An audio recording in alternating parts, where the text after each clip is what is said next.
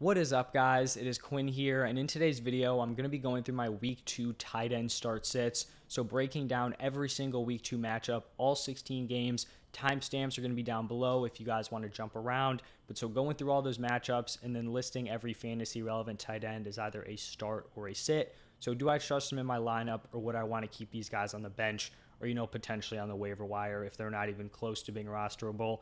Or startable. If you guys do have any fantasy questions, this could be waiver wire, start, sit, trade advice, whatever it is, you guys can drop those down below in the comment section. I'll be responding to every single person who comments. And then just one more thing before we do jump into the first matchup. I think we all know the tight end position for fantasy football can be tough to navigate at times. We've got a few elite options. You know, your uh, Travis Kelce's, Mark Andrews, Kyle Pitts even those guys can have down games. We saw it with Andrews, especially with Pitts this weekend. And then you have some guys that you should be trusting Darren Waller, George Kittle. Maybe some people throw Dalton Schultz in that group. And then after that, you're getting into like those back end options, Ertz, Goedert. I had, you know, Dawson Knox there, uh, Hockenson. I had Knox there before the season. And then after that, you're just getting into like just throwing dudes in your lineup. You're just kind of churning the waiver wire, trying to you know, find someone who can get a touchdown, give you a decent performance. So when I'm doing these start sits, I'm going to be pretty, I guess, picky on what tight ends I would be comfortable starting. I'm not going to be giving, you know, start designations to these waiver wire tight ends who caught three passes for 40 yards and a touchdown. Like I don't think these players have proven that they should be starts. So just kind of like understand if you don't have any of your tight ends listed as starts, that's not like a brutal thing. It's just I am being a little bit picky until we see a few weeks of production because I don't want to overreact and, you know, say to start these waiver wire tight ends that we didn't draft and then they go out week two and do just absolutely nothing because I do think that is possible. But jumping into the first matchup, we have the Chargers taking on the Chiefs. And actually, the Chargers, Gerald Everett here, I think is a good example of that, right? He had a solid week one for fantasy, you know, put up decent production. He did get into the end zone. But in week two, like if he did nothing, I would not be shocked. So I do think he's a decent pickup. Maybe he can build on that week one, but I'm going to need to see it before I do trust him again in my lineup. On the other side with the Chiefs, Travis Kelce, obviously a no brainer, absolutely balled out in week one, really just lit it up, you know, especially when you look at those other elite guys who kind of underperformed. Moving over to the Sunday slate of games, we have the Dolphins taking on the Ravens. For the Dolphins, nothing going on here at the tight end position. If you are still rostering Mike Gesicki, you don't need to. You can cut him. He's not going to be the guy. He's not playing out wide anymore. He's not getting a huge uh, target share, not even a huge target share. He's not even getting a great snap share. So Gesicki is definitely off the fantasy football radar. For Mark Andrews, you're obviously firing him up. Elite tight end one option. Should have a bounce back this week. Next matchup is going to be between the Jets and the Browns. For the Jets, sitting Tyler Conklin, he did catch a touchdown, but there are much better receiving options on this team. Not interested in Conklin here. Same thing with David Njoku. He's someone who actually had pretty solid usage in terms of his routes run. He just like didn't do anything to convert that into actual production. So another player, maybe you know he starts to break out over the next few weeks, but just cannot trust him in my lineup here in week two. Then we have the Commanders taking on the Lions. Logan Thomas is a guy to keep your eye on potentially as one of like these fringe, you know, pickup options where you could toss him into your lineup. Didn't do anything crazy in week one, but saw I think like six targets. So someone to keep your eye on, but hasn't done enough in my opinion to warrant a start here in week two. On the other side with the Lions, TJ Hockenson had a down game. He's not going to be one of these top options who's going to be giving you a super safe floor he's going to consistently be slotting in as a mid-tier tight end one. So he's going to have some down games, but he's also going to have, you know, some more solid games than the players you're going to be finding off the waiver wire. So don't panic on TJ Hockenson. You should still be firing him up as a start. Next game, uh, pretty ugly at the tight end position. Colts taking on the Jaguars. For the Colts, nothing going on here with Mo Alie-Cox. Sit him. For the Chargers, potentially something going on here with Evan Engram. Didn't do anything crazy in week one, but he wasn't atrocious. So I guess there's some, you know, positives there. But here in week two, definitely a sit. You know, I don't really think it's a conversation there. Divisional game between the Buccaneers and the Saints. Not much going on here with the Buck side. Cam Brate's definitely a sit. They're just going to be using these wide receivers and Lenny a ton. Not really utilizing the tight end position as much as pass catchers. For the Saints, some people may be tempted to throw Taysom Hill in there as a start. I do have him listed as a sit, but he is one of those players who's like, you know, the waiver wire pickup. If your starting tight end is terrible, you could throw him in there and you could do worse. I just think that, you know, people may be expecting the exact production he had from week one.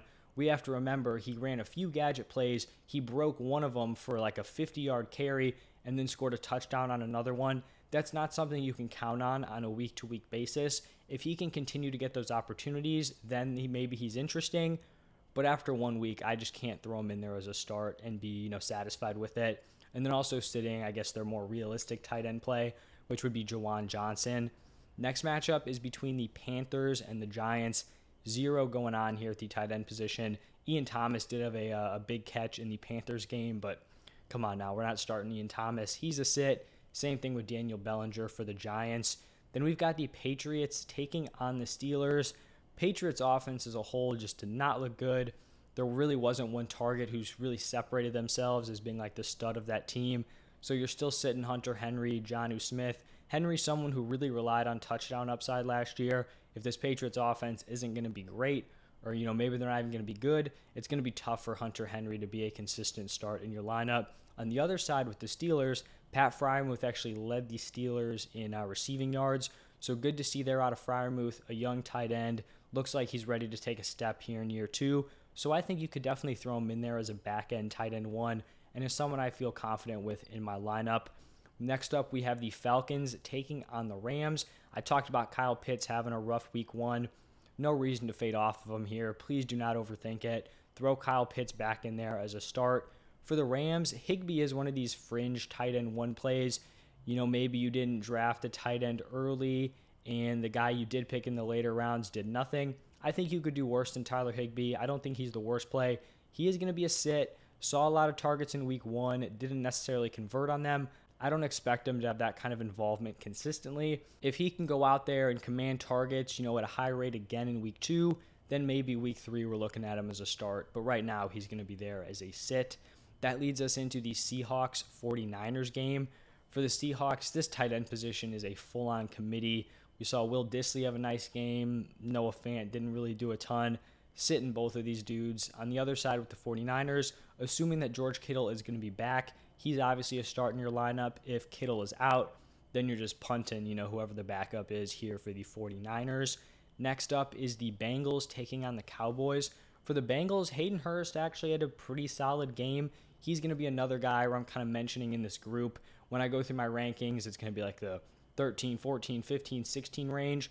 That bunch of players where a few of them are going to have decent games, the other ones are just going to fall flat on their faces. So maybe he's going to be a consistent piece of this offense. It would probably help him out if Tee Higgins was held out of their uh, week two game with that concussion, but right now he's going to be a sit. On the other side with the Cowboys, Dalton Schultz is going to be a start. Definitely a hit with Dak going down, but I still think he's going to be a key part of this offense, especially early on in the season where the wide receiver corps is just brutal. Moving over to the Texans taking on the Broncos. For the Texans, I know OJ Howard had a monster week one game, two touchdowns. I truly believe this is just like a wild outlier game. It just doesn't make sense. You know, he was with the Bucs last year, really did nothing. They don't make an effort to bring him back. The Bills sign him. He gets released by the Bills.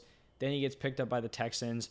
I just can't believe, you know, I can't buy into the fact that the Bucs and Bills are both kind of passing on this guy who all of a sudden is going to go to the Texans and become, you know, a solid fantasy start. I just think he went out there, he had a good game, good on him. I wouldn't be shocked if I never mention OJ Howard's name and, you know, reference to fantasy football for the rest of the season. So he is going to be a sit there with the Texans. On the other side with the Broncos, Albert O got some looks in week one. I think if you're an Albert O truther, it was an encouraging start. Not an encouraging enough start for me to want to start him here in week two, but something where you could see, you know, maybe this evolving into him being a startable option later on in the season. Probably one of the, uh, like, waiver wire, fringe tight end one plays who has the most upside, just when we're looking at the offense, his quarterback, and then also just his athletic profile. He does have a decently high ceiling, but we're going to need to see some consistent production before he is a start. it looks like we finally are going to have a matchup with two starting tight ends. I'm not sure if we've had one of those yet in this video, but we've got the Cardinals taking on the Raiders. Zach Ertz still produced for fantasy, even though he was a little bit banged up heading into that week one game. Darren Waller, obviously, you're going to be throwing him into your lineup. Two offenses here that struggled. I think both of these offenses are going to be good units moving forward. Both are going to bounce back likely here in week two. So I like Zach Ertz and Darren Waller as starts. Then we have a Sunday night football game, divisional rivalry here between the Bears and the Packers. Cole Kmet was someone a lot of people liked as a later round option. I was cool with him at that price. Goes out in week one, absolute goose egg. I don't think that's going to be, you know, a consistent theme here. The Bears only had eight completions. It was like a tsunami going on over there. The rain was crazy. The field was terrible. So it makes sense why he didn't produce but he is going to be a sit here in week two going up against the Packers. On the other side, Robert Tonyan, you know, a little bit involved in that Packers offense. First game off of the ACL. I think he could work his way into a startable option, especially if these Packers wide receivers keep blowing opportunities. He has the rapport with Rodgers. You know, they've had success together in uh, previous years. What was it, 2020? He was decent for fantasy, caught a bunch of touchdowns. So, someone to keep an eye on, but he is going to be a sit here in week two heading into the first Monday Night Football game. Got the Titans taking on the Bills. For the Titans, sitting Austin Hooper, the tight end position didn't have much going on for that Titans team.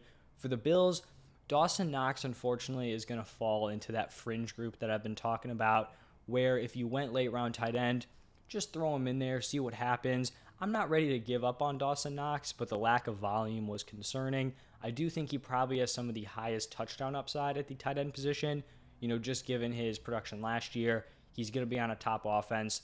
But the reason why I was in on Dawson Knox as my late round guy was because I thought he could take a jump in the volume department and then still have that touchdown upside.